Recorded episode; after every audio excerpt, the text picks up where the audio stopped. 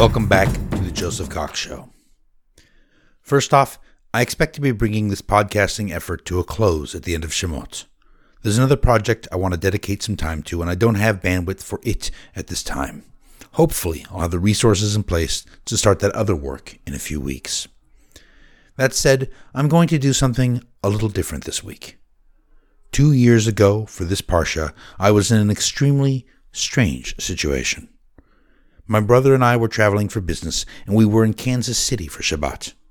I was there as a visiting scholar, for which I want to thank the community and the White family. This is roughly the speech I delivered that Shabbat. I've updated it with some of the things I've learned since, but just a bit. The speech was delivered in an old church converted to a shul. I'm using it again because it captures what I want to say about this parsha. But I'm also using it again because it serves another purpose, as you'll see. Here goes. I have never been to Kansas City. At least, I've never stopped my car here. But in a way, this is down home week for my brother and I. Our father is from Wichita, which I hear is nearby. And like this building, my father was born a Baptist and became a Jew. Shortly after my parents were married, they moved to north central Idaho, 10 hours from the nearest town. For years, they lived without water or plumbing or easy access to food. They ate and canned bears. Not in that order, they canned and ate bears. And once a mountain lion. They also built their own hydroelectric plant, plumbing system, and proper house, literally carrying the supplies for everything to the site. And there they raised three children, the oldest of whom passed away at seven years of age. The youngest of those three children, my brother Isaiah, is here today. My parents went into Idaho non observant, but they came out Shomer Shabbat, Shomer Kashrut Jews. They were guided on their path by two books, the Shulchan Aruch and the Chumash. They were guided by two books, but they had no community. I was born after Idaho but growing up, it was not community that drove me to Judaism. It was my father's passionate connection to Hashem. And growing up, it was not community that guided me to understanding. It was my mother's almost unparalleled intellectual firepower. Growing up in Oregon, our father taught us passion, and our mother taught us how to think. I mention this history because I spent the early part of this week bringing my mother back to her home in the mountains of Oregon. I brought her home for hospice. I debated not speaking today, but I realized that I had to. You see, my mother's gift is her teaching.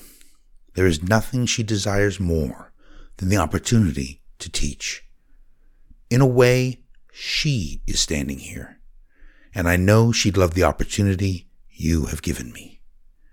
It is my hope that, through the merit of what she has taught so many others, and through the merit of what I will share with you, that Hashem will grant her menucha in her terrible hour of need. The immediate question any five year old asks about the sin of the calf is this How could the people have been so stupid? The second question they ask when they get a little older is how can this possibly apply to us? I think as we dig into the text, we might just see that the people weren't so stupid. And despite the fact that they lived thousands of years ago, we might just see that they are not so distant. The process of creating the calf starts when the people ask Aaron, Asa lanu Elokim. It can be understood two ways. It can be read as, Make us a God, or could be read as, Make us a God. There is uncertainty in this statement, although it leans toward the make us a God side of things. There is ambivalence in it. Perhaps this is why Hashem does not act against them when they first ask Aaron for help. In response to their request, Aaron asks for the gold earrings of the people, As we'll get into in the shiur this afternoon, gold has an association with the divine.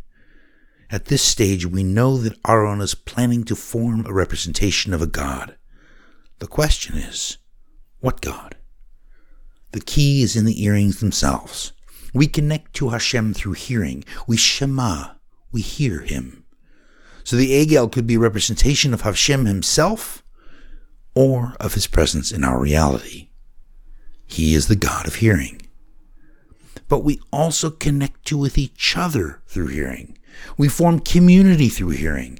So the Egel could be a representation of us It could be a God of hearing. There is ambiguity, and so Hashem does not act. When Aaron fashions the earrings, he forms an egel masecha. An egel, of course, is a calf. A bull in Egypt, Rome, and Greece represented a nation. In Chumash, a bull represents a nation's will. A cow represents a nation's actualization. And an egel represents a young nation. A God which is an egel is tipping towards the make us into a God side of the scale. But there is still ambiguity, and so Hashem does not act. Then the people proclaim, These are the God who brought you out of Egypt. The plural and the singular do not match. Elohim, which the Kuzari explains the unification of natural powers, is plural and singular. But a people are also plural and singular. A masecha is an amalgamation, plural and yet singular. But we do not yet know for certain which singular plurality it represents. There is still ambiguity. So Hashem does not act. And again, when the people begin to offer sacrifices and to eat and to drink, Hashem does not act. But then the people worship by playing and when you play, you entertain yourself.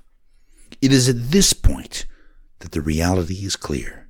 There is no more ambiguity. This is not a representation of Hashem. This is a representation of the people as their own God. Even afterwards, the evidence continues to pile up. We do not read the trop this way, but consider this pasuk. ויאמר אין כל ענות גבורה ואין כל ענות חלושה, כל ענות אנוכי שומע. We can read this as, and he said, not a voice proclaiming victory, and not a voice proclaiming defeat, a voice proclaiming, I hear. Moshe could be hearing the voice of self declaration. He could be hearing what is so common in our world today a social feedback loop. And before Moshe calls the Levim to hear him, we read, Vayar Moshe ta'am ki paruahu, ki para'o Aaron, l'shimsa bekamehem. The word paro is used as a verb. The people are paroed. Perhaps they imagine themselves like Paro to be a god. We see this in the punishments themselves. Moshe burns and then grinds the egel into dust, breaking it up and feeding it back into the people he de amalgamates them. And when he asks each man to kill his brother, his genetic relation, his friend, and those close to him, physically, he is breaking apart the community. He is undermining exactly that which the people worshipped. Back in Parshat Lech Lecha, Hashem promises Avram that his seed will be as numerous as the stars in heaven. And Avram believes in Hashem and accounts to him as righteousness. But then Hashem says, Vayomer elav, Ani Hashem asher hotzeiticha me'ur kazdim, latet lecha et art l'rishta. I brought you out of Ur Kasdim, literally the destroyers of light, to inherit the land. And Avram gives a very strange answer. He says, Bamaida ki irashena. How can I know that I will inherit it? Avram seems suddenly uncertain. The question is why? There are three obvious answers, or perhaps not so obvious. The first is that the idea of displacing the local people with whom he had covenants disturbed his own belief in goodness. It clashed with his self understood definition of the goodness of Hashem. We struggle with an analogous situation today. This is why Avram must learn fear of Hashem through the Akedah, something that makes no sense, something that was not good. It is only through the Akedah, which he cannot fully accept, that Avram can fully appreciate that Hashem's perspective is beyond his own. The second answer is that Avram was disturbed by the implication of Hashem's statement. Avram did not leave Ur Kasdim. His father Terach did. All we know of what happened there was that Terach's son Haran, Haran died in front of him. Perhaps just as my parents fled Idaho when my brother died in front of them, Terach fled Ur Kasdim when Haran died. Perhaps God drove Avram out of Ur Kasdim just as he drove my family out of Idaho. If so, then again, Avram struggles with a good he cannot understand. Again, it is only through the Akedah, which he cannot fully accept, that Avram can fully appreciate that Hashem's goodness is beyond our ability to accept. The third answer is that perhaps Avram believed he brought himself out of Kasdim. After all, Hashem said, Lech lecha, and Avram went, taking Lot, the son of his dead brother, with him. In this telling, Avram did not fully appreciate that his decision to go was not the same thing as his opportunity to do so.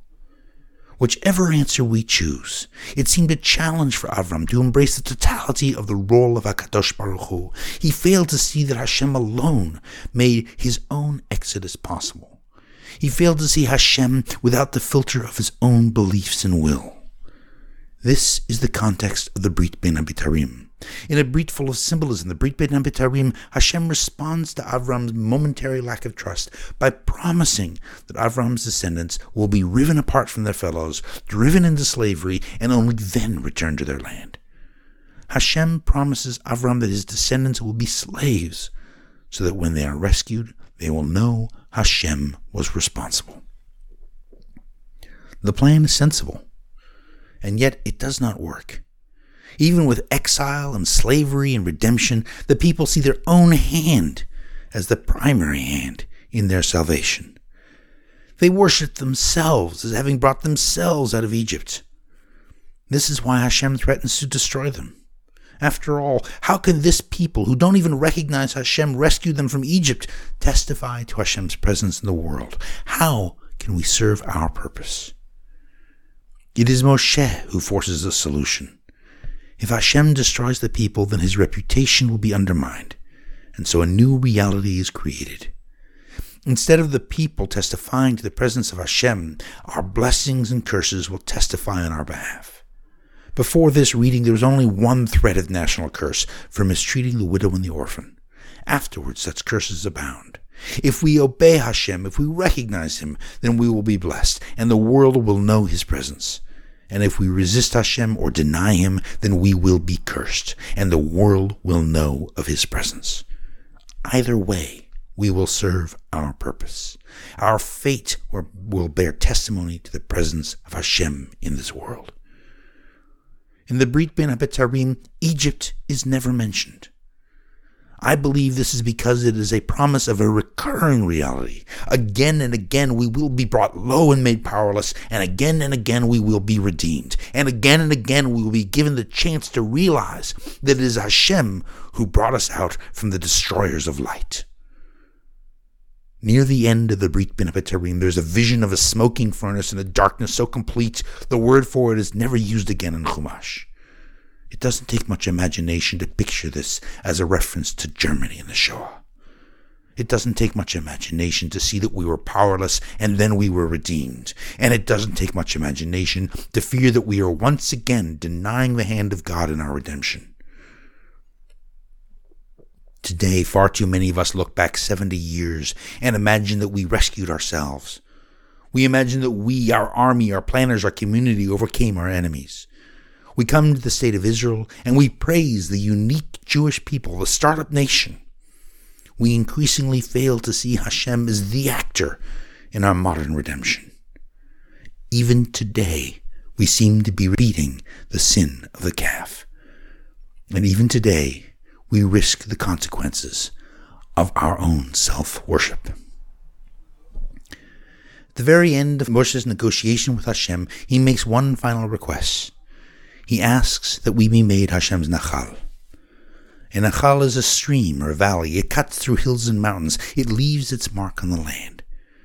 As I understand it, Moshe asks that we become the spiritual waters of Hashem and that we be given the opportunity to carve his paths into our world. Moshe asks that we be given the chance to fulfill the greatest of missions a people could ever have. And Hashem accepts. Now it is once again our chance to become the spiritual waters of HaKadosh Baruch Hu. And it all starts with the simplest of things. When you celebrate the miracle of modern Israel, do not celebrate our people. Instead, celebrate our God. Because if we recognize His salvation, then He will bless us with health, with strength, with plenty, and with peace.